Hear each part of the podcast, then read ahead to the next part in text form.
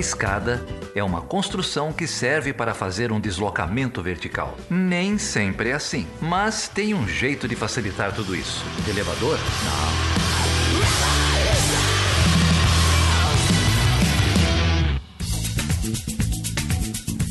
Sejam bem-vindas e sejam bem-vindos a mais uma edição do Estando a Escada. Hoje a gente está aqui para falar sobre política externa brasileira, uma conjuntura nada de fácil, né? a política externa brasileira nos últimos anos, o ouvinte aqui do Estando a Escada sabe muito bem, foi uma tragédia, né? Eu acho que é pior, o pior capítulo da história da diplomacia brasileira se encontra justamente no governo Bolsonaro.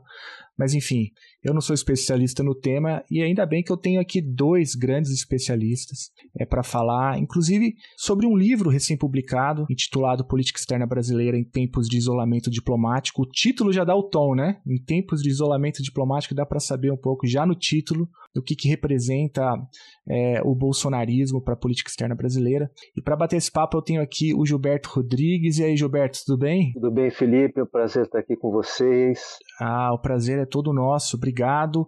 O Gilberto, para quem não conhece, ele é coordenador do programa de pós-graduação em Relações Internacionais da UFABC, é professor associado da mesma instituição e também é membro do OPEB, que é o Observatório de Política Externa e da Inserção Internacional do Brasil. E o Gilberto não está sozinho, ele está muito bem acompanhado. Hoje a gente tem então a alegria de também ter aqui o Diego Araújo Aze. Falei certo seu nome, Diego? É assim mesmo? Certíssimo, Felipe. Tudo bem?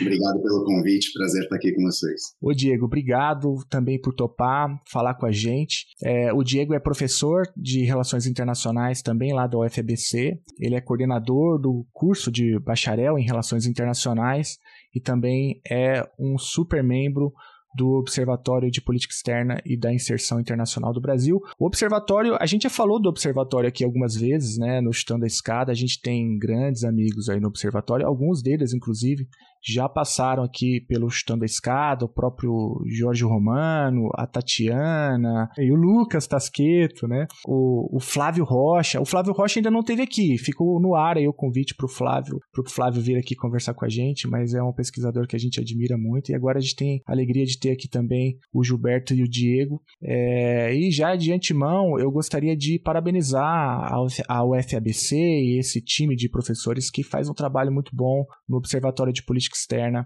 e da inserção internacional do Brasil. É, eu queria começar levantando justamente essa questão.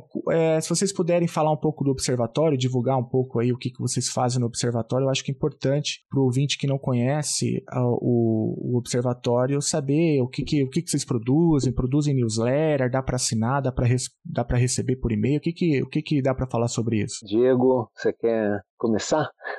posso, posso começar uh, fazendo então uma, uma breve descrição aqui do OPEB, que é uma iniciativa que a gente vem desenvolvendo na universidade desde 2019 e, na verdade, né, foi formulada a ideia aí no final de 2018, já antevendo né, uh, que a política externa brasileira passaria por grandes transformações sob o governo Bolsonaro. Né.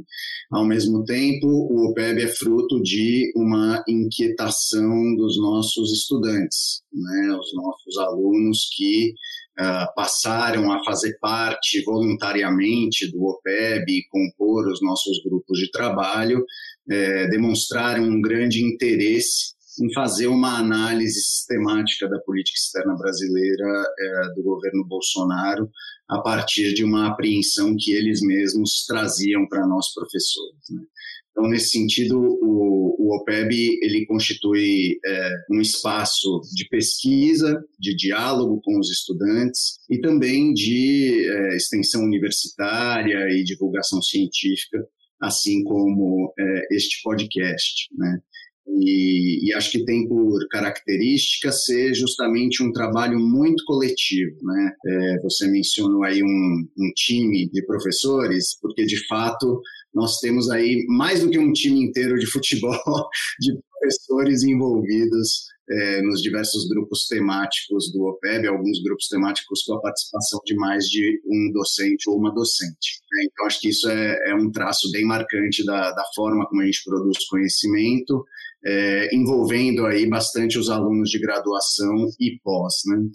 Gilberto, acho que talvez você pudesse destacar aí algumas outras questões do OPEB. Sim, é, o OPEB ele tem uma característica interessante que é conjugar uma ação de extensão, né, que é uma ação que visa a comunidade, visa um diálogo com, com o público mais amplo, mas também e amparada numa ação de pesquisa. Né? É, e essa ação de pesquisa, ela, como já disse o Diego, ela está vinculada às pesquisas dos e das docentes, mas também às alunas alunas e aos alunos de pós-graduação e de graduação. Então, essa característica do, do OPEB de ser um, um observatório onde alunas e alunos têm protagonismo, isso é algo bastante diferente, é algo que a gente não vê é, de muito assim comumente né, no cenário brasileiro. Então a gente se coloca também é, enquanto uma ação de extensão e de pesquisa em que alunas e alunos têm um, um protagonismo e esse protagonismo se dá de que forma? É, com as newsletters que você havia mencionado antes, Felipe, que são newsletters quinzenais e que são produzidas a partir da supervisão de docentes é, em 12 de trabalho que nós temos. Nós temos 12 grupos de trabalho onde a partir desses diferentes grupos de trabalho trabalho a política externa brasileira é analisada. E há uma rotatividade né, da, do, dos temas nas newsletters e a gente tem uma periodicidade ininterrupta desde 2019 e, e, e a partir dessas uh, newsletters que vão se acumulando ao longo de cada ano, então nós estamos falando desde 2019, né, nós estamos no quarto ano do, do OPEB, nós então no final, quando vamos, vamos nos aproximando do final do ano, a gente já vai é, juntando vamos é, fazendo um amálgama dessa massa crítica que vai sendo produzida por newsletters para criar os capítulos de um livro. Né? É, então, cada livro ele é uma, uma somatória, mas é uma somatória analítica né, desses textos que vão sendo produzidos ao longo de cada ano e a partir de um traço que nós identificamos como um traço comum a esses vários é, textos, nós então estabelecemos um eixo, né? É, pra, e isso foi um eixo para cada livro, né? Então a gente gente teve o primeiro livro sobre as bases da política externa bolsonarista, que foi um pouco a fundação né, mais conceitual da, é, dessa análise. Né? Um segundo livro, onde nós abordamos a política externa de Bolsonaro na pandemia. É, e um terceiro, né, que é o que a gente está hoje focando aqui na nossa conversa, que é a política externa brasileira em tempos de isolamento diplomático.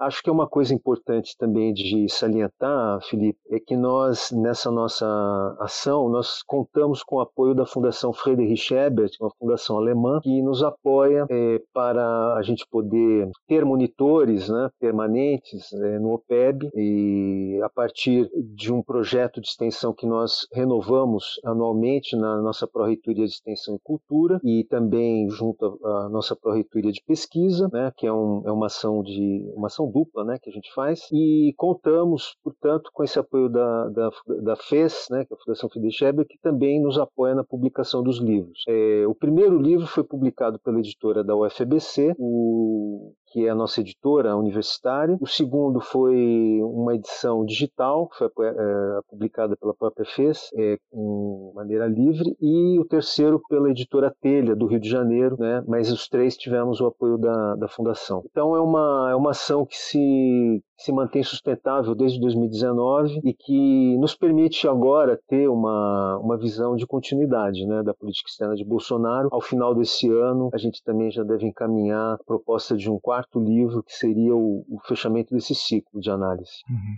Não, excelente material. É, eu lembro, ouvinte, de que todos esses livros citados, né, os três livros citados, eles estão disponíveis gratuitamente para que você tenha acesso aí, é, basta entrar no site do OPEB, é opeb.org, que vocês vão encontrar o link dos três livros, inclusive outros materiais, textos analíticos, né, os grupos temáticos, tem tudo lá no, no site da, da OPEB.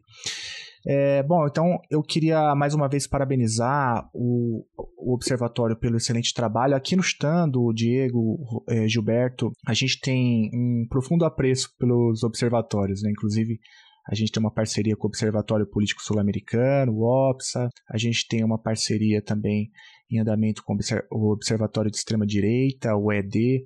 É, e, e, a gente tem também uma profunda admiração pelo trabalho de vocês e então é muito bom ter vocês aqui para a gente poder dialogar e divulgar o trabalho que vocês estão desenvolvendo. Vamos falar então do livro. Uh, o livro tem esse título, né? Política Externa Brasileira em Tempos de Isolamento Diplomático. É, ele faz parte então dessa série de três livros.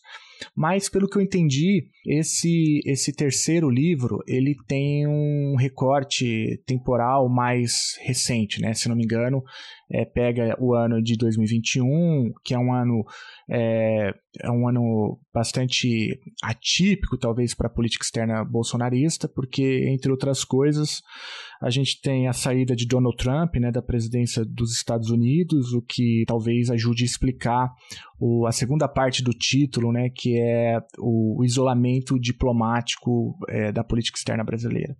É, e eu queria, então, entender um pouco é, que que, o que, que vocês têm a dizer sobre o que junta né, os inúmeros trabalhos, os grupos de trabalho, os, os, ou melhor, os inúmeros capítulos né, elaborados pelos grupos de trabalho. Qual que é o eixo é, comum? É esse mesmo, de isolamento pós é, saída de Donald Trump? E, e, e, o que, que mais tem a ser dito é, sobre a concepção geral do livro? Você tem toda a razão, Felipe você cita a derrota do Trump e a posse do Biden em 2021, com todas as confusões e incertezas né, que permearam essa posse do Biden, uma no famoso dia 6 de janeiro, invasão do Capitólio, mas, mas com a consolidação da vitória do Biden e, e a apartação do, do, do Trump do mandato. Né?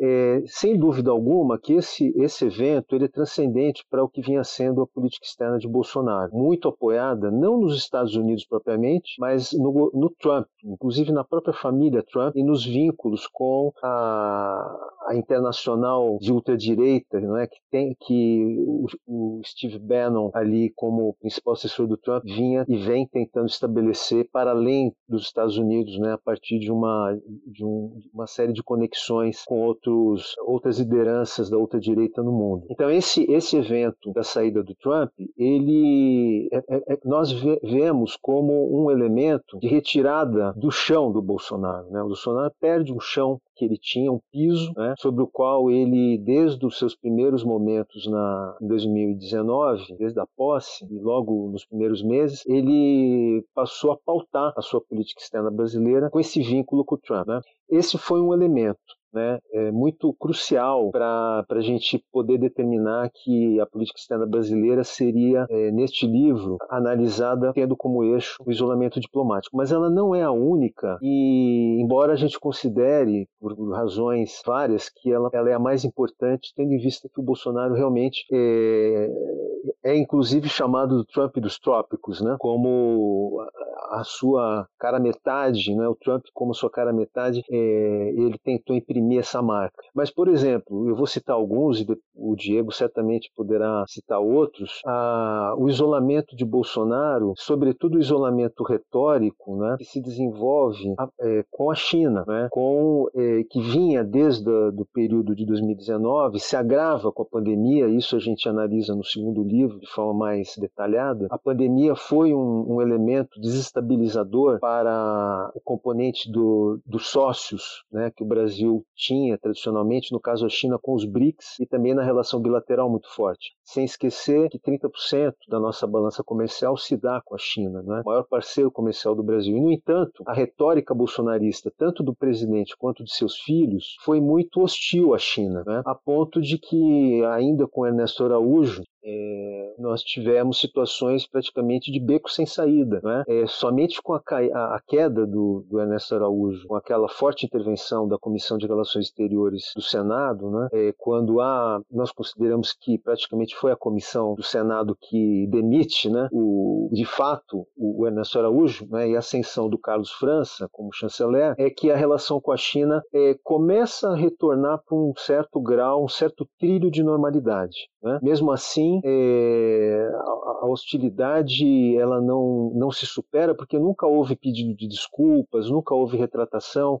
Então, a China, é, claro, é, fica numa situação, né, as autoridades diplomáticas chinesas ficam numa situação que as levam, inclusive, a negociar e a conversar com estados subnacionais, né, como foi o caso do estado de São Paulo, para poder realizar é, a, a vacina Coronavac, né, a relação do Instituto Butantan com a empresa Sinovac se deu com uma diplomacia, uma paradiplomacia direta, né, do governo do estado de São Paulo com a China. Isso é durante a pandemia, mas no período que a gente analisa ainda havia um rescaldo desse período, né, de isolamento com a China. E talvez o Diego possa falar de outras questões aí envolvendo a União Europeia, questões ambientais. Gilberto, acho que você é, tem razão nos pontos que você levanta.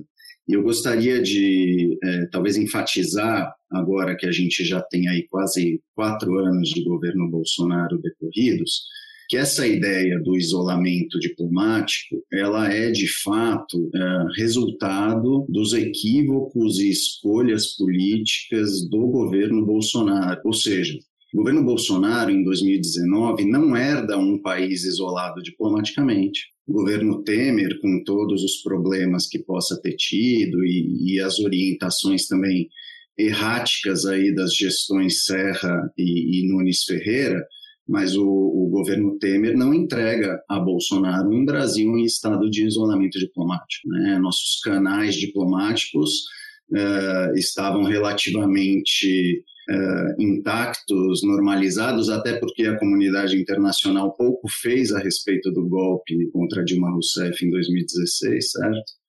É, então, na verdade, o, o, o, governo Bolsonaro, ele já nos dois primeiros anos, é, provavelmente com uma convicção muito forte de que Donald Trump teria um segundo governo, é, ele adota uma postura muito virulenta muito agressiva, né?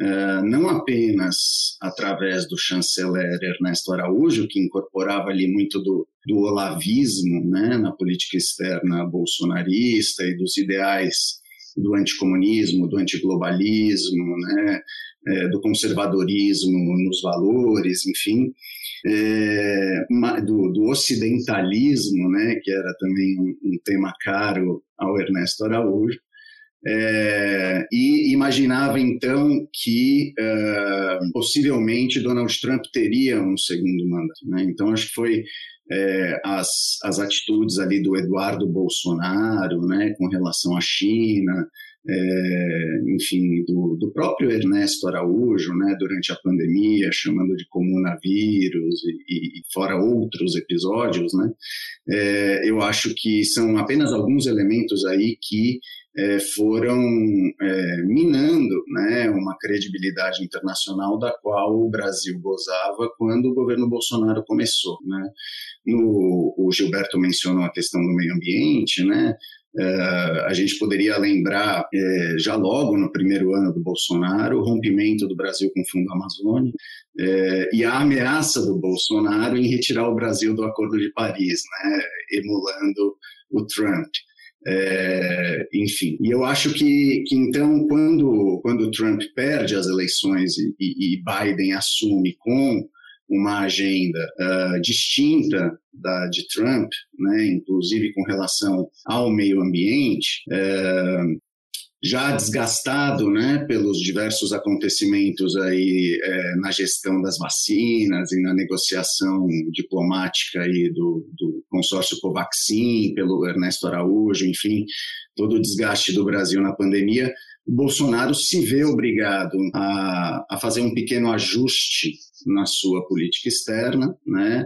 Uh, uma face mais visível desse ajuste é a troca do Ernesto Araújo pelo Carlos França, que não altera a essência da política externa, né? mas é uma tentativa justamente de uh, se, se recolocar de alguma forma no cenário multilateral. Né?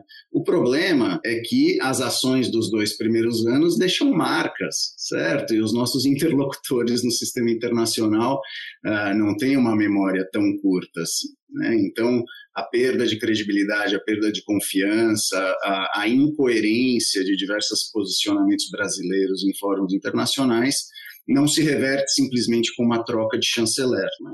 Então aí a gente tem episódios lamentáveis como o G20 na Itália, né, no, no qual Bolsonaro ficou literalmente escanteado, né, mal conseguiu trocar palavras ali com Erdogan, que foi o, o único chefe de Estado que perdeu um pouco de tempo ali com Bolsonaro, deu uma gafe com Angela Merkel, né? É, e, e, acho que, quer dizer, esse, esse nosso argumento do, do, isolamento diplomático, ele não significa ausência de relações diplomáticas, né? Acho que isso é, é importante que fique claro desde o princípio, mas sim, acho que é um, uma deterioração das nossas relações diplomáticas, né? uma deterioração da influência do Brasil no mundo. É, bom, soft power, então, não passa nem perto da política externa bolsonarista. Né? Acho que justamente, talvez para a autodestruição do nosso próprio soft power. Né? Mas, mas então acho que para um, um, primeiro comentário assim sobre esse tema do isolamento, acho que seria um pouco isso, Gilberto. Não sei se você quer complementar. Gostaria de complementar, Diego. Eu concordo com o que você falou, acho que você ilustrou muito bem. É um elemento que talvez a gente possa destacar como de um isolamento mais objetivo, né? que é a relação com os países da América do Sul. Né?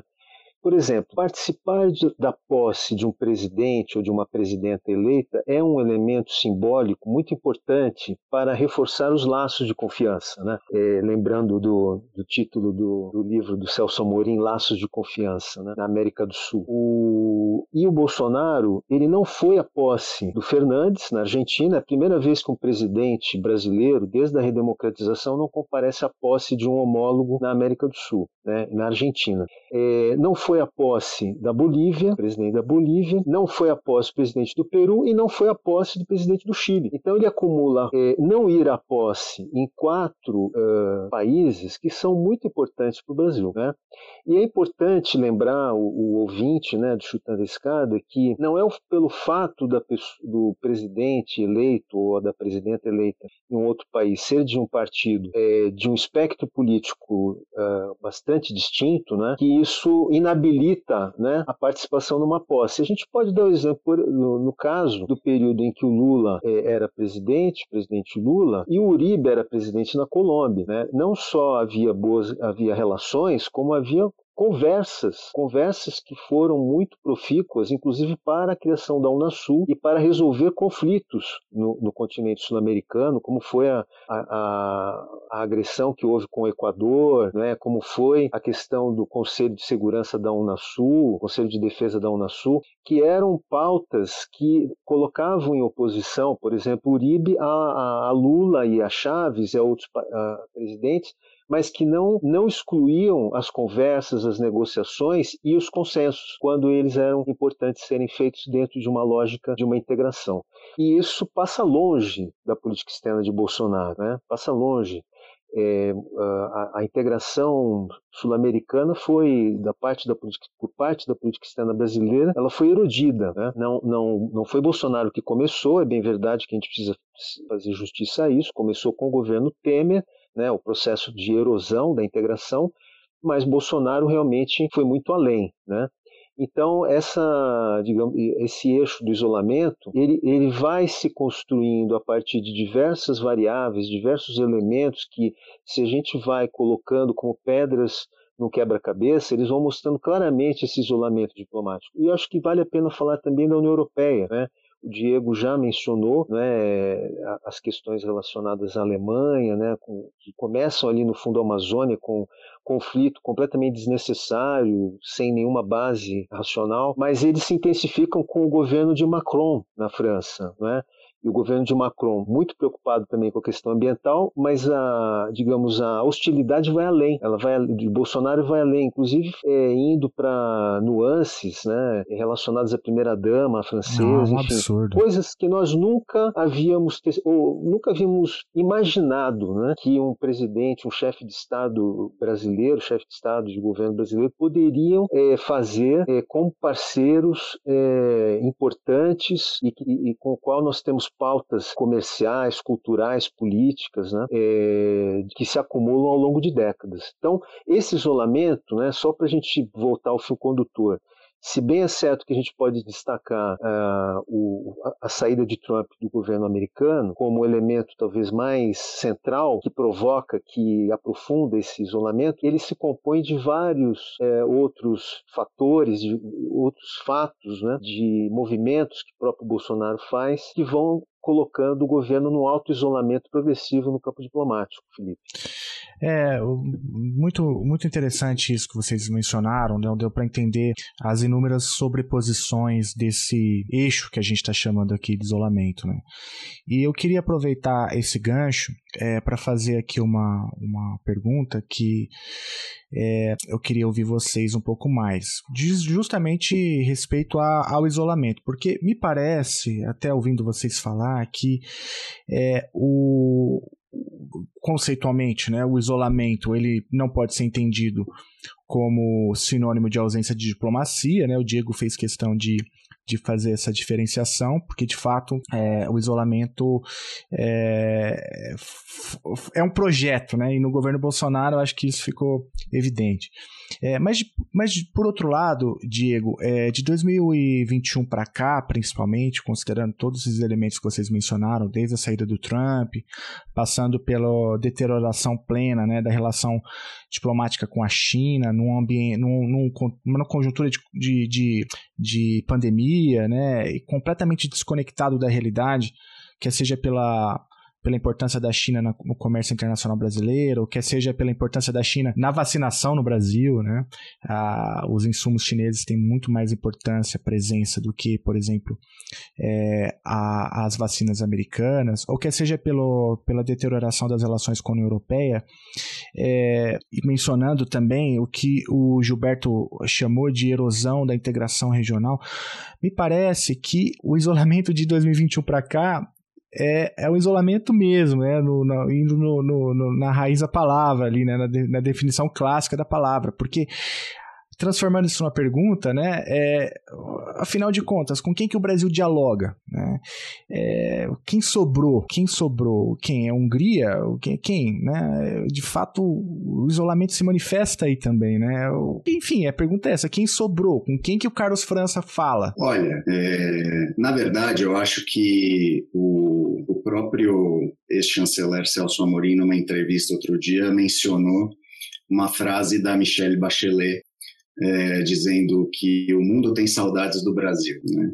E então, na verdade, o mundo todo está uh, disposto a falar com o Brasil. Né? basta ver uh, é, a, as recepções que chefes de Estado têm dado ao Lula, ao Celso Amorim, né? É, e mesmo você veja, Bolsonaro convoca os embaixadores em Brasília, os embaixadores estão lá, né? Então, o mundo está falando com o Brasil. O problema é que, novamente, para citar é, o ex-chanceler Amorim, o Brasil se tornou um pária que assusta, né? E por que assusta? Porque o Brasil tem uma certa dose de imprevisibilidade nos últimos tempos, né? E de é, é, abandono de posições é, tradicionais ou de maior longo prazo da nossa diplomacia, é, que, como a gente sabe, nas relações internacionais e na política em geral, são pilares da construção de confiança entre as nações. Né?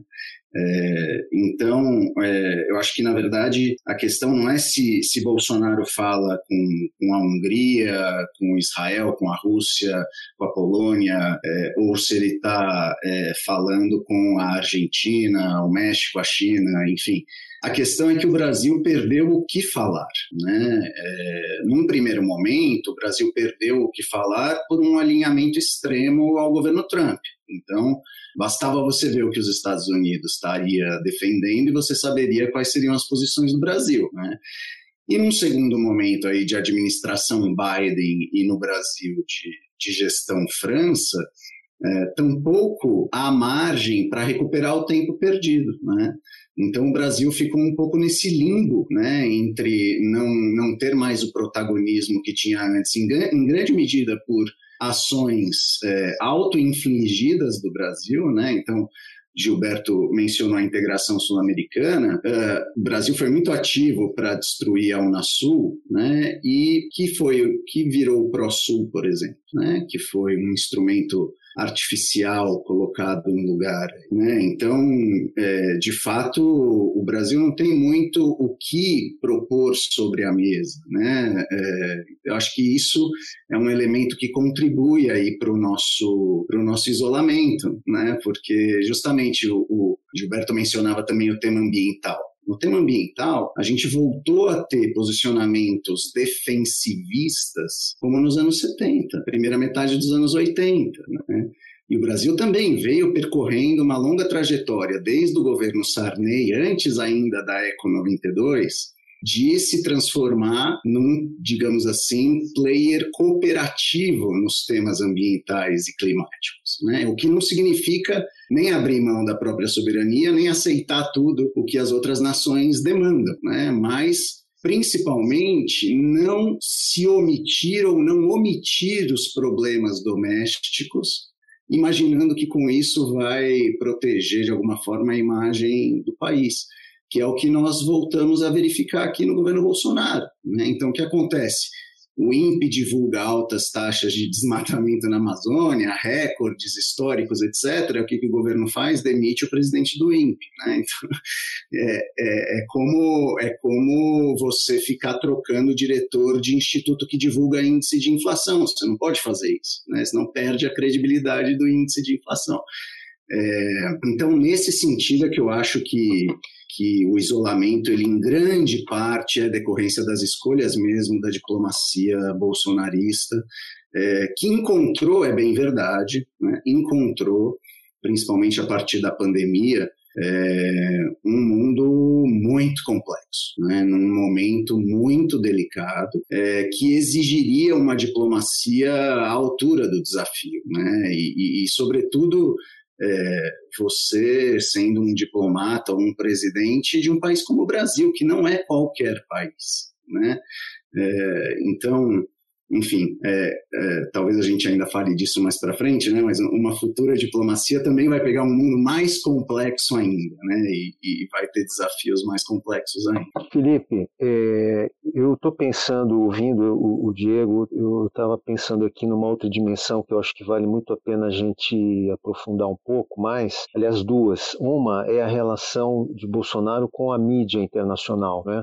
É, a gente outra outra outras situações que nós nunca tínhamos visto é, todo o contrário né, de nossos presidentes a nossa presidenta indo ao exterior e tratando bem os jornalistas brasileiros né, brasileiras e brasileiros né, a imprensa em geral e também a imprensa estrangeira. E o que a gente observou e observa com Bolsonaro é exatamente o contrário. A gente viu jornalistas a gente viu cinegrafistas sendo agredidos sendo hostilizados por seguranças da, da comitiva presidencial e, e, e vimos é, uma, uma reprodução né, dessa hostilidade doméstica que o Bolsonaro tem com os, canais e meios de comunicação, com os meios de comunicação estrangeiros. Né? Então, há uma. Se, se a política externa, né, se a gente pode dizer que a política externa é a tradução de demandas e necessidades internas para oportunidades é, externas, né, Bolsonaro tenta fazer exatamente, reproduzir exatamente o que ocorre no meio doméstico, essa, essa hostilidade essa agressividade, inclusive essa violência que é praticada contra profissionais da imprensa, e também faz isso no exterior. Né? É, só que isso tem é, é uma repercussão, obviamente, é muito negativa né? e que vai criando uma, uma imagem negativa também de isolamento desse presidente ao longo do, dos anos, né? A partir, a partir dessas várias reuniões que o Bolsonaro participa no campo multilateral, seja em Genebra, seja em Nova York, né? seja nos foros é, do G20 ou, ou outros, é, isso vai se reproduzindo, né? Durante a pandemia, claro, muitas dessas reuniões foram virtuais, mesmo na virtualidade, a retórica tinha um grau de agressividade muito, muito elevado, né? É, então, esse elemento da relação de Bolsonaro péssima com a mídia é, brasileira fora do Brasil e, e, estrangeira, quando está no ambiente multilateral, isso também contribui muito para uma percepção negativa. Né? Por exemplo, é, no ano passado, quando o Bolsonaro vai à Assembleia Geral da ONU, né, o Brasil tem essa prerrogativa do Estado brasileiro de abrir os trabalhos da Assembleia Geral do mês de setembro, e nós ouvimos barbaridades, né, mentiras, né, e um, um embaixador estrangeiro então é, qualificou esse discurso do, do, Bolsonaro como fake news speech, né, um discurso de fake news, quer dizer, isso é algo que, para nós que estamos trabalhando com relações internacionais, com política externa, é algo é, insólito. Né? A gente ouve, a gente vê e acompanha isso é, com uma, uma renovada surpresa. Né? Parece que cada vez mais a gente, a gente é, consegue se surpreender com é, esses, esses movimentos é, que o Bolsonaro empreende e que vai transformando a política externa brasileira em, em um, um, Frankenstein. Né? A gente hoje não é, a gente não se reconhece enquanto política externa a, a política externa brasileira que, falando, se a gente pegar só o período da redemocratização nos anos 80, né? já são mais de 30 anos. Então, esse elemento é um elemento que eu acho que vale a pena destacar. E um segundo elemento é a própria relação de Bolsonaro, da política externa brasileira, com o multilateralismo, com os temas multilaterais. Né? Meio ambiente, que já foi muito bem aqui falado pelo Diego, é um deles e é um, um tema hoje prioritário né, da, da, da, agenda multilateral, mas também podemos falar de direitos humanos, que é um tema, uma temática muito sensível, né, na qual Bolsonaro é, abandona, é, realmente aí foi um, um, um, abandono praticamente completo, né, do progressismo diplomático brasileiro que nós tínhamos, né, tanto em relação à comunidade LGBT e que mais, quanto às discussões sobre equidade de gênero, né, e a política externa brasileira de Bolsonaro abandona essa pauta progressista e o Brasil se destacou tanto no governo de Fernando Henrique, quanto no governo de Lula, quanto no governo de Dilma, com essas pautas, para é, tratar de realizar é, coalizões, né, de ingressar em coalizões neoconservadoras ou conservadoras nesse campo, onde, por exemplo,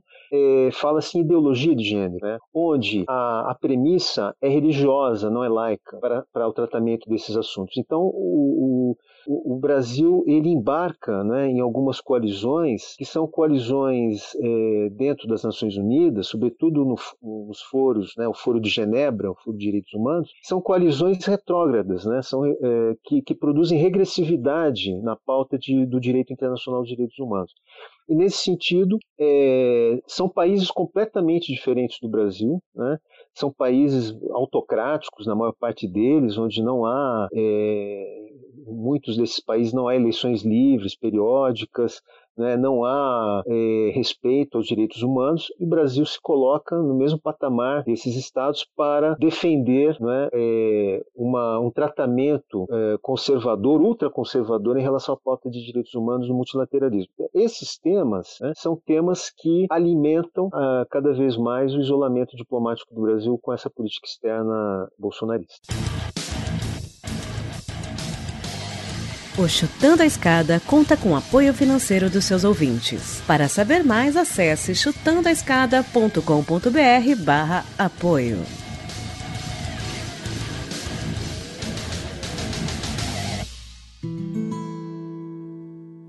Many have gone before us now.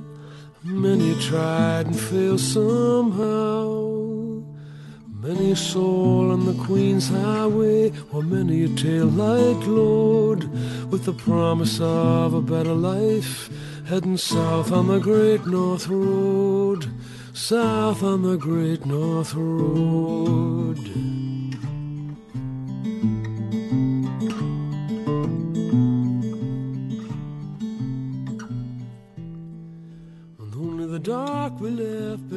Então, Diego, deu para entender bem aí o, né, o como você entende esse eixo do isolamento. Eu acho que quando você fala ali que o Brasil perdeu o que falar, né, eu acho que isso define muito bem. O Brasil não tem o que falar sobre tema algum, né? Por isso é, não tem, não tem é, nenhuma relevância nos fóruns multilaterais, né? não é chamado para os grandes debates. Né? É, eu acho que essa é, um, é, uma, é uma forma também de entender o isolamento, pelo menos ficou bem claro na sua fala e também na fala do, do, do Gilberto, né, que mencionou esses dois outros eixos, né, a maneira como o bolsonarismo trata a mídia internacional, acho que todo mundo que acompanha, né, o noticiário tem visto, né? O Bolsonaro tem um cercadinho internacional, não vou nem mencionar, né? Funeral da, da rainha, enfim, é, todo mundo viu. É, e também essa, essa relação né, da política externa brasileira com o multilateralismo nesse, nesses últimos anos tem deixado isso muito claro também, né? Como o bolsonarismo é, isolou. E aí, eu até um detalhe aqui que até me ocorreu, porque, veja, se, eu, eu, fico imaginando, Diego, é, Gilberto, que se o, se o Bolsonaro não, não tivesse feito nada, né, tivesse ignorado a existência da política externa brasileira, teria sido muito melhor. Até porque a gente tem um quadro técnico bem qualificado, né? Nossos diplomatas são bem qualificados, mas que eu fiquei com essa impressão, pelo menos, né, ouvindo vocês, de que o isolamento brasileiro é fruto de um trabalho que foi feito, né? De um trabalho é, que foi, obviamente, liderado pelo Bolsonaro é, e pelos seus filhos, né? mas também pelo próprio Ernesto Araújo, pelo Olavo de Carvalho. Acho que esse é o tema que, inclusive, vocês trabalham né? no primeiro livro aí da série é, As Bases da Política Externa Bolsonarista, que eu recomendo também muito a leitura. Mas eu queria aproveitar, Diego, a tua presença aqui, porque você é, se eu não me engano, o coordenador ou um dos coordenadores do GT é, de Meio Ambiente, né, do, do, do Observatório, é, o, o GT de Meio Ambiente e Clima. É, e o GT foi responsável pelo capítulo 3 do livro, esse livro que a gente está discutindo, Política Externa Brasileira em Tempos de Isolamento Diplomático. É, e eu queria aproveitar que a gente tem um dos autores aqui, é uma equipe fantástica, né? Todos citados ali, uma, vocês têm alunos muito bons, né? Pelo que eu estou vendo aqui, essa relação com a graduação e após demonstra que a UFBC tem uma escola hoje muito importante de relações internacionais. Mas enfim, voltando, eu queria te ouvir um pouco essa relação com a União Europeia. O próprio Bolsonaro dizia ter um trunfo, né? Que era a, o possível ingresso do Brasil na, na OCDE. Como que ficou essa questão é, e até que ponto essa, acho que não dá nem para se falar chamar de política, né? Mas essa essa forma como o Bolso Salles né, atuou na, no meio ambiente do Brasil ajuda a entender a relação do Brasil com a União Europeia e com a OCDE. Veja, Felipe, eu acho que você traz é, uma questão é, importantíssima, porque, de fato, é, meio ambiente, clima, desenvolvimento sustentável, é, não é que estão na moda, né? são, são temas prementes das relações internacionais é, devido ao atual é, momento socioeconômico que vivemos. Né? Então, é, não se trata simplesmente de é, preservar a natureza, né? mas sim de coletivamente, enquanto humanidade, encontrar uma saída para o desenvolvimento sustentável e que, obviamente, do ponto de vista de, de quem é progressista, seja um desenvolvimento sustentável com justiça social, certo? É, mas é, é, muito interessante o que você colocou uh, agora na sua, na sua abertura dessa pergunta, em termos do, uh, de um certo escanteamento do Itamaraty uh, na política externa do governo Bolsonaro, né, no sentido de que o Itamaraty, como essa instituição uh, tecnicamente muito qualificada, politicamente muito qualificada também do Estado brasileiro, é, ele dá uma espécie de coesão à política externa brasileira. Né? É, ele for, fornece um olhar interministerial à política externa brasileira. É, e no governo Bolsonaro, o que aconteceu foi que o Itamaraty foi relegado é, à política ideológica, né? enquanto o Ministério da Fazenda, é, Comércio Exterior, etc., né, ali a Secretaria de Assuntos Econômicos e tal, tocou assuntos é, estratégicos como o acordo Mercosul-União Europeia, que, diga-se de passagem, é um acordo bastante criticado do ponto de vista das ofertas que o Mercosul fez e das concessões que recebeu dos europeus. É, e, e, do ponto de vista do meio ambiente, é, também, né, na verdade, como a gente comentava, dessa posição defensiva do Brasil no meio ambiente, né, porque, na verdade, o Ministério do Meio Ambiente no Brasil se tornou o Ministério da Agricultura. Né? Então, é, isso se soma né, a um, digamos assim, um projeto de Brasil, né, que está expresso no acordo Mercosul-União Europeia também, que é um projeto de reprimarização da nossa economia. Né? Então, o Mercosul-União Europeia é um acordo basicamente de abandono de qualquer pretensão é, industrial do Brasil, e isso para não falar nem do, dos nossos problemas aí para chegar né, na indústria 4.0 e, enfim, na, nas tecnologias de ponta. Né? Então é como se fosse assim uma, a grande desistência né, industrial do Brasil representada no acordo Mercosul-União Europeia, é, assim como é, na adesão à OCDE. Né? Então assim a, a, adesão à OCDE ela também faz parte desse eixo é, de liberalismo econômico da política externa brasileira mas que não dialoga com outros eixos, justamente por causa dessa espécie de compartimentalização da nossa política externa, é, atendendo aos setores de base de apoio do Bolsonaro. Né? Então, Ministério da Agricultura também virou o Ministério das Relações com a China. Né? Então, assim, no plano do meio ambiente, existem algumas contradições flagrantes, né? É, que, que se nós tivéssemos uma visão um pouco mais complexa e coesa da política externa, é, rapidamente você perceberia que qualquer estratégia do Brasil de acordo de livre comércio com a União Europeia ou de entrada como membro pleno na OCDE precisa levar em consideração os aspectos ambientais, climáticos e de desenvolvimento sustentável que esses, essas organizações, enfim, né, esses, esses conjuntos de países defendem. Né? E o bolsonarismo foi no extremo oposto dos valores ambientais, climáticos é, inclusive de direitos humanos, que esses países estão defendendo, como o Gilberto é, colocou há pouco. Né? Então, é, é uma ingenuidade você achar que apenas do ponto de vista Uh, financeiro, você vai resolver a entrada do Brasil na OCDE. Né? A OCDE já produziu, por exemplo, relatórios de avaliação aí a respeito do desempenho ambiental do Brasil. No OPEB, recentemente a gente produziu um artigo sobre isso no qual está claro que, é, enfim, no, no, plano ambiental, assim como em tantos outros planos, os outros países não esperam mais discurso do Brasil. Agora, é, a pressão da comunidade internacional sobre o Brasil em vários aspectos, mas no desmatamento e nas emissões, sobretudo, será por resultados, né? E aí a gente tem um, uma questão assim é, intrigante, né? Porque justamente o governo Bolsonaro que começou ideologicamente tão antiglobalista está terminando justamente sob forte pressão globalista, né, fruto das suas próprias políticas domésticas. Então, é, a questão uh, que a OCDE coloca, por exemplo, né, do, do like-mindedness né, entre os seus membros, ou seja, de uma espécie de pensamento comum, de cultura compartilhada, de valores, etc., é, que obviamente é, não fazem parte do escopo da política externa do governo Bolsonaro. Né? Então, acho que, em grande parte, a gente tem aí um, um eixo da nossa política externa bolsonarista fortemente motivado por um uma tentativa de liberalização desenfreada do Brasil, né? É, mas que está desconectada de outros setores que é, aparentemente não, mas estão interconectados né, com a dimensão mais propriamente financeira e, e econômica.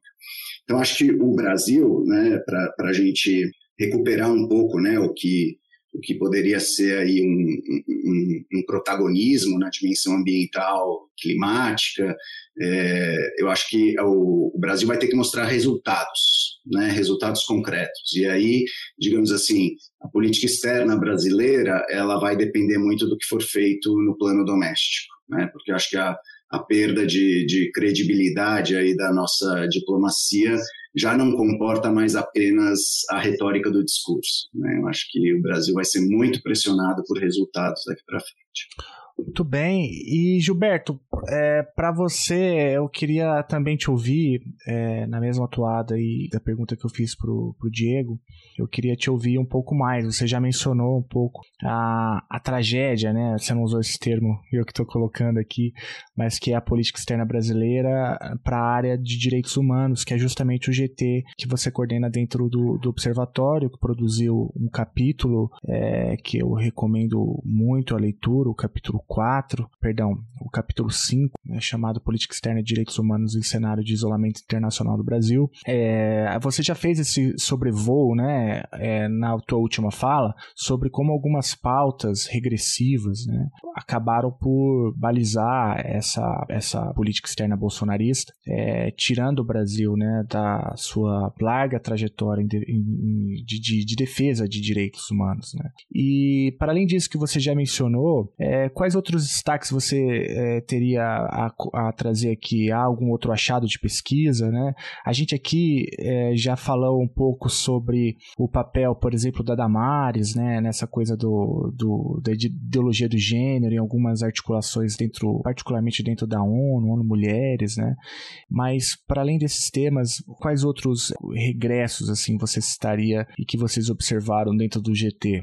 Olha, Felipe, pegando o gancho do que você acabou de mencionar, é importante lembrar que no campo dos direitos humanos, cabe à secretária ou à Secretaria de Direitos Humanos representar o país nos foros, sobretudo Genebra, né, e também na OEA, né, no que seria o, o foro hemisférico brasileiro da, no campo dos direitos humanos. Mas, o, o, digamos, a grande arena eh, multilateral é Genebra, Nações Unidas. Né? E, nesse sentido, quer dizer, o perfil da Damares como secretária de Direitos Humanos, é, Família e Mulher, né, que houve uma mudança, inclusive, da, da estrutura conceitual da, da secretaria, que era a Secretaria de Direitos Humanos, e incorpora esses elementos, que são elementos da pauta conservadora. É, ela, ela, então, é que vai a essas conferências, essas reuniões, que são anuais, que são periódicas, e isso gera um elemento perturbador na relação da política externa brasileira com seus, uh, seus contrapartes, né, que estavam acostumados a ver o Brasil liderando esses processos, né, dentro de uma pauta progressista diplomática nesses campos, né, como eu havia mencionado, as questões de equidade de gênero, as questões é, ligadas à comunidade LGBTIQ+, mas não apenas isso. Estamos falando também de planejamento familiar, né, é, estamos falando é, de defesa e proteção de minorias, né, e por exemplo, uma das questões que ao longo dos anos, né, isso, isso vai se acumulando né, ao longo dos anos da política externa de Bolsonaro, que é o incremento da violência contra minorias no Brasil, que vem, que vem sendo, vinha sendo denunciada, né, Claro, com todo o linguajar diplomático que as organizações internacionais desenvolvem e, e digamos, é, aderem, respeitam né, os países, mas nós temos que nós temos que interpretar o que é a linguagem diplomática. Né? Aquilo que é dito em linguagem diplomática não é a mesma linguagem que se fala na linguagem cotidiana. Né? Quando quando um, uma organização internacional eh, tem uma preocupação imensa em relação ao, ao estado dos direitos humanos de um país, né, isso é dito de uma forma mais leve, mas quem está no campo, quem está no, no meio, sabe fazer essa leitura. Né? E a Michelle Bachelet, enquanto alta comissária de direitos humanos da ONU, é, praticamente o Brasil se transformou num dos seus, é, num dos países em que ela tinha que se manifestar, porque os dados de, de morte de mulheres, de feminicídio, feminicídio por arma de fogo, que foi estimulado pelo armamentismo de armas leves no Brasil, né, é, violência é, estatal contra minorias étnico-raciais, violência contra os povos indígenas. Né? Veja, a questão dos povos indígenas está muito conectada conectada às questões ambientais. Né? A gente sabe que há, há, uma imbricação muito grande. E desde o princípio do governo Bolsonaro, é, não, não houve mais demarcação de terra indígena no governo Bolsonaro. Né? Isso tem uma repercussão importante internacional. O Brasil ele assinou a Declaração dos Povos Indígenas. Né? Na época foi criticado na época pelos militares brasileiros, mas a diplomacia brasileira bancou esse compromisso que era quase um tabu isso, né? para que o, o, o governo Lula foi e assinou a Declaração dos Povos Indígenas. Então nós temos um compromisso, não é um tratado, mas nós temos um compromisso em preservação das culturas, das terras, dos idiomas indígenas. E o que a gente gente tem visto nos últimos três, quase quatro anos, é uma violência permanente do Estado brasileiro contra as comunidades indígenas, o desmonte da FUNAI, né, a falta de fiscalização, o caso do, da morte do, do, do, jornalista britânico e do,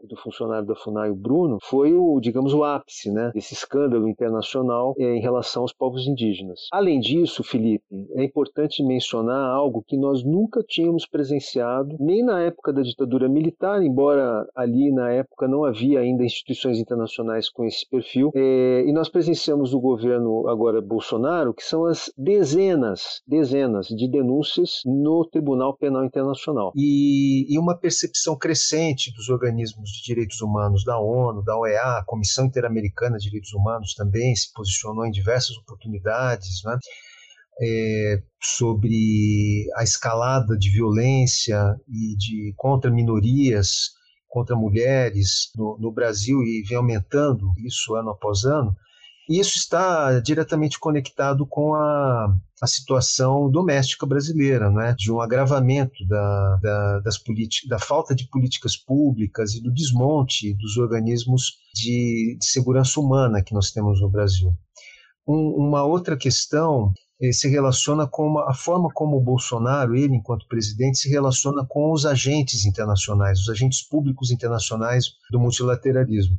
Com a Michelle Bachelet, por exemplo, a, as, tenta, as, as, várias tentativas de deslegitimar a, a, a Bachelet, né, que é uma, foi presidenta do Chile, é uma figura proeminente internacional, é, foi também diretora da ONU Mulheres antes de ser é, alta comissária de direitos humanos, que é um dos cargos mais importantes do multilateralismo hoje, e os discursos do Bolsonaro sempre muito hostis, agressivos, inclusive causando constrangimentos internacionais né, em relação a esse comportamento. Então, a política externa brasileira de direitos humanos ela é desconstruída né, durante o período do, da política externa de Bolsonaro e hoje é, sobra muito pouco do que nós vimos uh, dessa construção. A gente poderia destacar talvez aí desde Viena 93, né, que foi um marco muito importante a partir do qual o Brasil cria o seu primeiro plano nacional de direitos humanos, né, com, ainda com o governo Cardoso e depois com o governo Lula na sequência.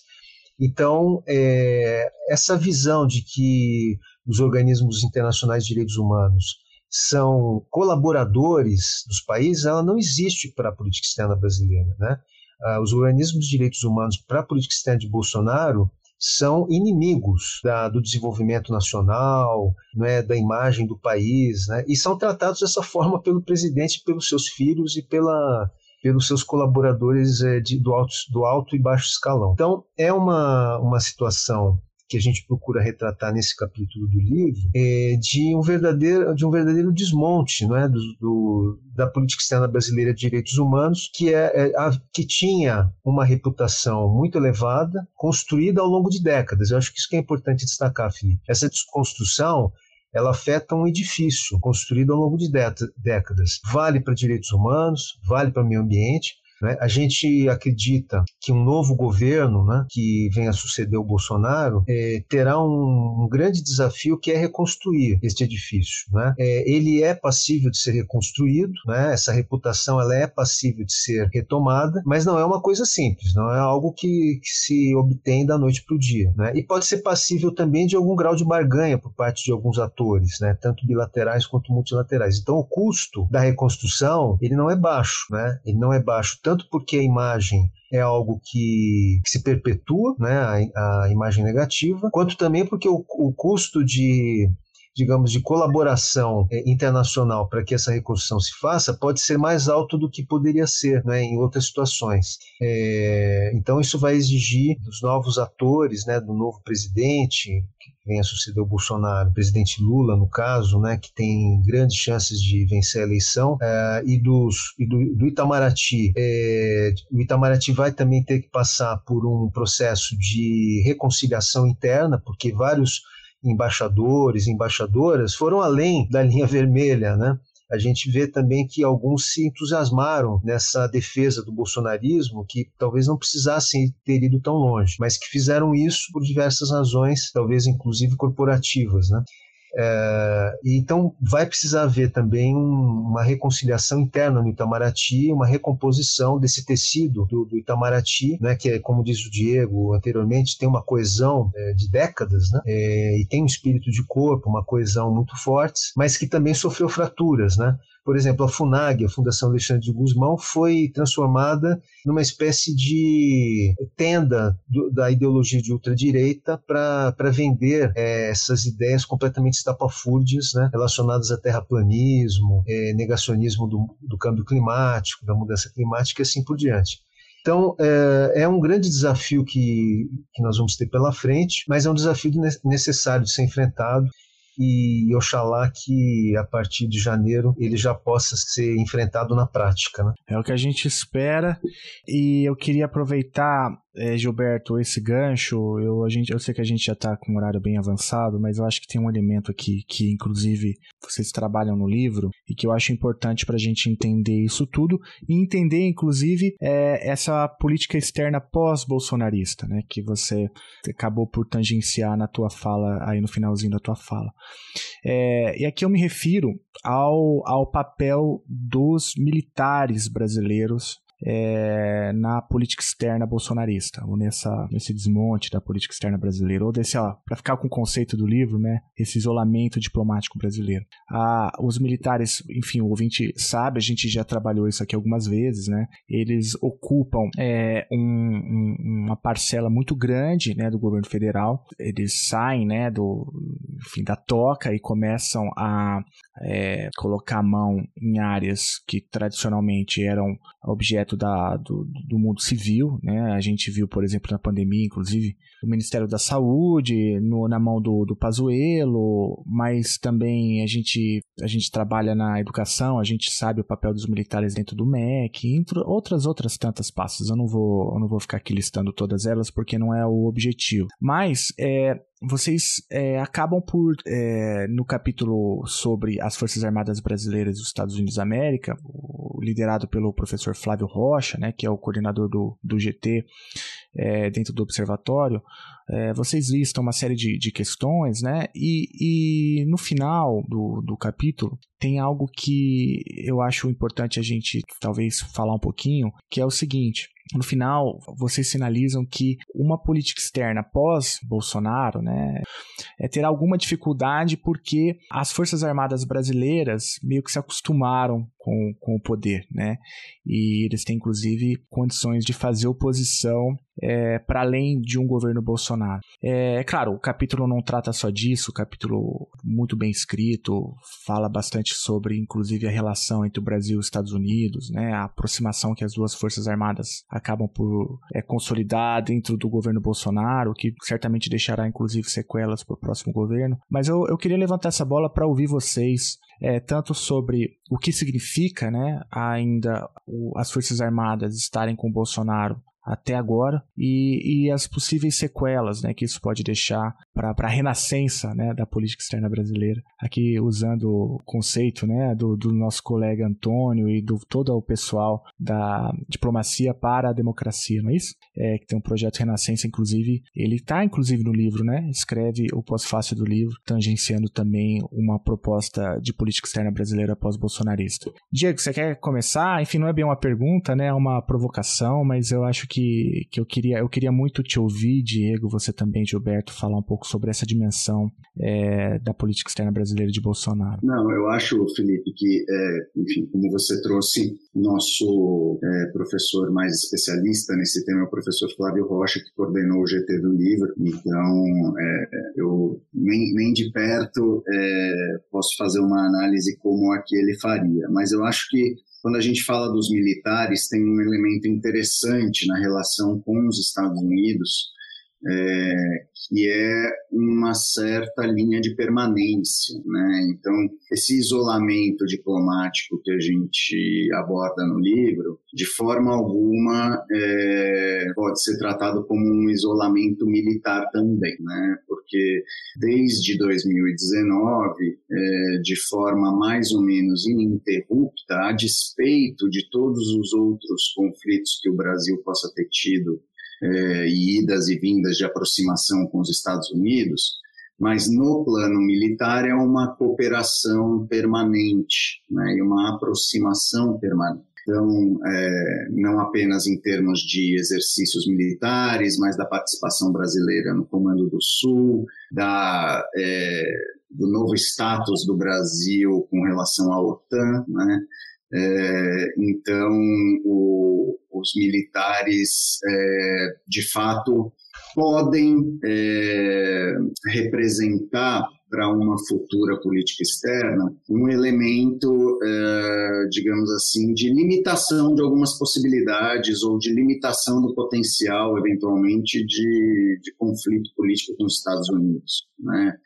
É, eu acho que os, os militares brasileiros é, claramente é, estão fazendo uma, uma opção por um americanismo. Né? É, e a guerra, é, eu acho que vai colocar é, uma pressão ainda maior para um alinhamento do Brasil ao que a gente conhece como Ocidente, né, capitaneado aí pelos Estados Unidos.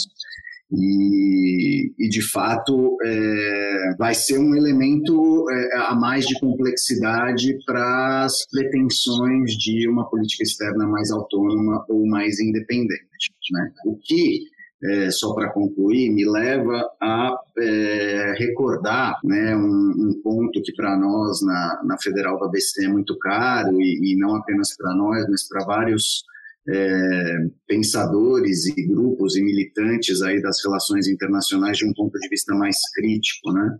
que é a abordagem da política externa como uma política pública, né? ou seja, é, como uma política que democraticamente contemple o acesso à informação, a transparência nas decisões, né, a consulta à sociedade civil, o diálogo com os, os atores envolvidos, é, de forma que a política externa brasileira seja ela também uma política democrática. Né? Então, a gente sabe que por exemplo, no governo Bolsonaro, uma série de conselhos de participação social foram extintos em diversas áreas, né? E, e, e não somos ingênuos, sabemos que a proposta do Conselho Nacional de Política Externa permanece é, uma realidade distante, mas isso não impede que o Itamaraty e a política externa brasileira volte a ser conduzido com um nível de democratização pelo menos mais próximo ao que já teve, né? Porque vamos lembrar que o Itamaraty, ao longo do, das décadas aí, veio desenvolvendo um processo de progressiva abertura à sociedade civil, né? não apenas ao setor privado, mas à sociedade civil organizada em geral. No governo Bolsonaro, essa tradicional abertura do Itamaraty também foi drasticamente reduzida. Né? Então, acho que não apenas o papel dos militares num futuro governo, mas também essa perspectiva da democratização da PEB tem que estar é, no nosso horizonte. Acho que o Diego foi extremamente feliz agora na, nesse comentário. O que eu agregaria é a percepção que a gente tinha no início do governo Bolsonaro de que os militares, logo no início, e sobretudo a partir da, da vocalização do, do vice Mourão, mas também de outros militares de alta patente que estavam ocupando ministérios como uh, o Santos Cruz, por exemplo, né? eles fariam um contraponto né, racional à política externa de, de Bolsonaro. É, essa percepção ela durou alguns meses, né, mas logo Bolsonaro foi, é, foi cortando, foi diminuindo e, foi enquadrando né, essa, essa, digamos, esse contraponto racional que não se sustentou diante da irracionalidade da ideologia de ultradireita né, do, do Bolsonaro. Quando eu digo irracionalidade, é, não é, não é para dizer que é uma política não pensada. É uma política pensada, porém ela é irracional porque ela gera custos maiores do que benefícios para o país e para a política externa. Né? Nesse sentido que ela é irracional e houve uma progressiva cooptação da, do estamento militar a diversas funções que deveriam ser ocupadas por civis e estão sendo ocupadas por militares. Quem demonstrou isso de forma cabal foi o relatório do, do IPEA, do Instituto de Pesquisas Econômicas Aplicadas, publicado esse ano, mostrando as quase 5 mil ocupações de cargos militares, de várias patentes, de várias forças, né, em cargos civis. Né?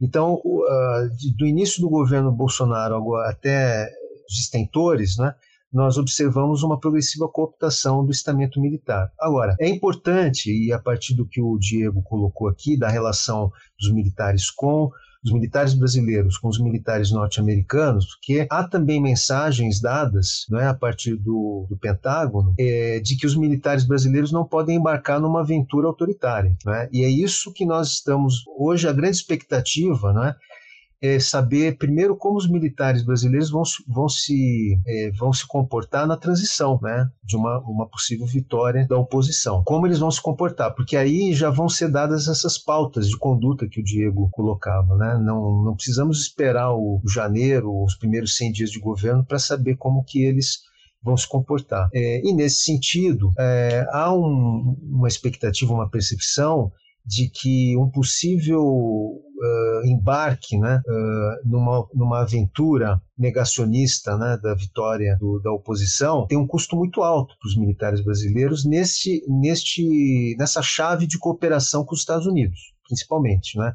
Porque os ganhos corporativos são muito altos. Acho que isso o Flávio Rocha, nosso colega, ele demonstra né, no capítulo. Né? Há, há ganhos para o estamento militar de ter esta cooperação que já vem de muitas décadas, né? dentro de uma chave hemisférica das Américas. Né?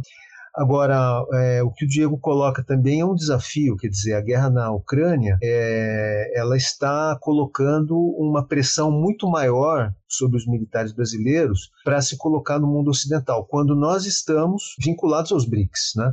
Aí vale, é interessante observar o, o, digamos a, a pauta de votações que o Brasil tem tido nas Nações Unidas, no, no Conselho de Segurança e, e, na Assembleia Geral em relação à Ucrânia. O Brasil tem se abstido, né? E o padrão de abstenção é um padrão que aponta para um equilíbrio, mas a gente não sabe até quando isso vai se sustentar, esse equilíbrio. Né? E nesse sentido, o Itamaraty retomou as rédeas uh, mais canônicas né, da, do comportamento diplomático brasileiro em situações como essas. É, e agora, eu acho que, pra, apenas para concluir, é, o que o Ministério da Defesa tem feito em relação ao Tribunal Superior Eleitoral é algo preocupante e que teve uma resposta muito contundente depois daquela reunião que foi feita com os embaixadores. Foram 40 embaixadores, 70 representantes diplomáticos ao todo, naquela fatídica reunião, onde foi contundentemente a resposta contundente foi da comunidade internacional ali de que acredita no processo eleitoral brasileiro. Quer dizer, aquela reunião ela foi um tiro pela culatra né, da, do governo, da política externa bolsonarista dentro do Brasil, né, tentando cooptar, tentando atrair uh, os governos estrangeiros para a tese do negacionismo eleitoral, né, e que não colou. Né. Todas, a começar pelo Departamento de Estado, uh, o porta-voz e, na sequência, todos os governos estrangeiros no sentido de eh, estar solidários e reconhecer que o sistema eleitoral brasileiro é um dos mais eficientes do mundo. Né? Então, essa mensagem foi muito importante. Né? E creio que ela também irá se repetir no pós-eleitoral. Excelente. Eu acho que o livro traz uma contribuição muito importante em inúmeras áreas. Né? A gente falou aqui mais de três é, dessas áreas. Né? Eu queria só citar que, além então das Forças Armadas Brasileiras, essa política de direitos humanos, a política ambiental, o livro também tem capítulos sobre a relação entre Brasil e Estados Unidos, é, tem uma discussão também sobre a relação entre Brasil e China, a relação entre Brasil e África, né? É, um capítulo 10 intitulado A um novo ciclo progressista na América Latina. É, vale também mencionar o capítulo do Giorgio Romano, né, a inserção econômica internacional do Brasil, é, e o capítulo do Lucas sobre saúde, direitos, propriedade intelectual é, dentro dessa lógica da pandemia. Eu falei tudo fora de ordem, né? Vocês já notaram, né? Mas o livro realmente é uma boa contribuição. Eu recomendo que você, ouvinte, que ficou até aqui, faça o download do livro. Há a possibilidade também de comprar o livro na forma impressa é, pela editora Telha, né? A gente vai deixar todos os links aí na descrição do episódio. Eu recomendo também que vocês é, acessem o site do Observatório é, de Política Externa de Inserção Internacional do Brasil. O endereço é o peb.org. Eu queria mandar um super abraço para todos os integrantes, eh, todas as integrantes do grupo, a começar pela Ana Teresa, né, que, que também é quem é uma das organizadoras do livro que a gente discutiu aqui. Ela infelizmente não pôde, não pôde estar aqui com a gente hoje, mas é, Ana, é, fica o convite aqui também no ar para que você venha aqui um dia falar sobre as suas pesquisas. E, enfim, tem uma galera aqui, eu não vou citar todo mundo, mas eu queria mandar um abraço especial para os estudantes, né? Eu acho que essa é uma força do observatório, né? Tem um conjunto de, de, de estudantes que, inclusive, assinam os capítulos dos livros, o que mostra essa excelente integração entre pós, graduação, entre graduação e o corpo docente do, dessa escola de relações internacionais que a gente tem é, a alegria de ter na UFABC. Diego, Gilberto, muito obrigado mais uma vez pelo, pelo papo, é, parabéns pela iniciativa. É, eu acho que o OPEB vai demarcando né, a posição no debate. Eu acho que esse é um livro importante para entender o que aconteceu e também traz aqui importantes eixos para a gente entender como que a gente pode trabalhar para sair desse buraco, né? O termo mais acadêmico desse isolamento diplomático, né? É, Felipe, vai lá. Se me permite, uh, o OPEB também tem, tem estado na esfera pública, né? A gente uhum. tem debatido com o Twitter, né? Quem tiver uhum. interesse em acompanhar a gente no Excelente. Twitter, uhum. OPEB underline UFBC, e a gente, a gente repercute também não só é, notícias ou opiniões nossas, mas de outros que nós entendemos que também são da esfera do campo progressista e crítico. E, e a gente vai ter um grande prazer de poder manter esse diálogo e com os e as ouvintes do Chutando a Escada, vai ser um grande prazer. People are strange when you're a stranger. Faces look ugly when you're alone. Women seem wicked when you're unwanted. Streets are uneven when you're down. When you're strange, out of the rain. When you're strange, no one remembers your name. When you're strange, when you're strange, when you're strange. People are strange when you're a stranger, faces look ugly when you're alone.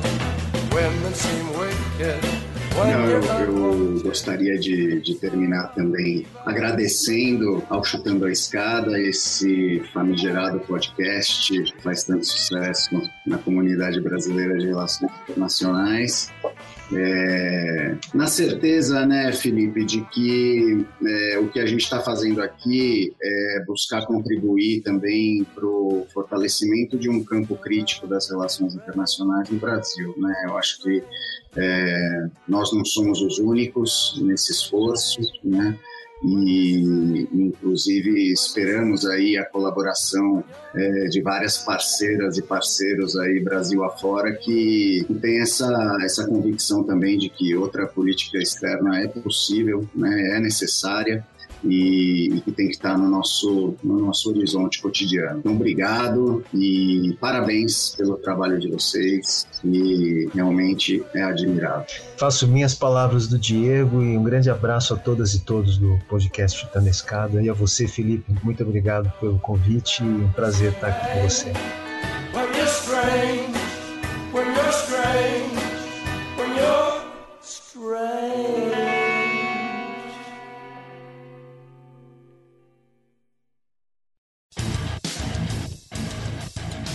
Você acabou de ouvir mais um episódio do Chutando a Escada. Para apoiar, acesse chutandoescada.com.br barra apoio.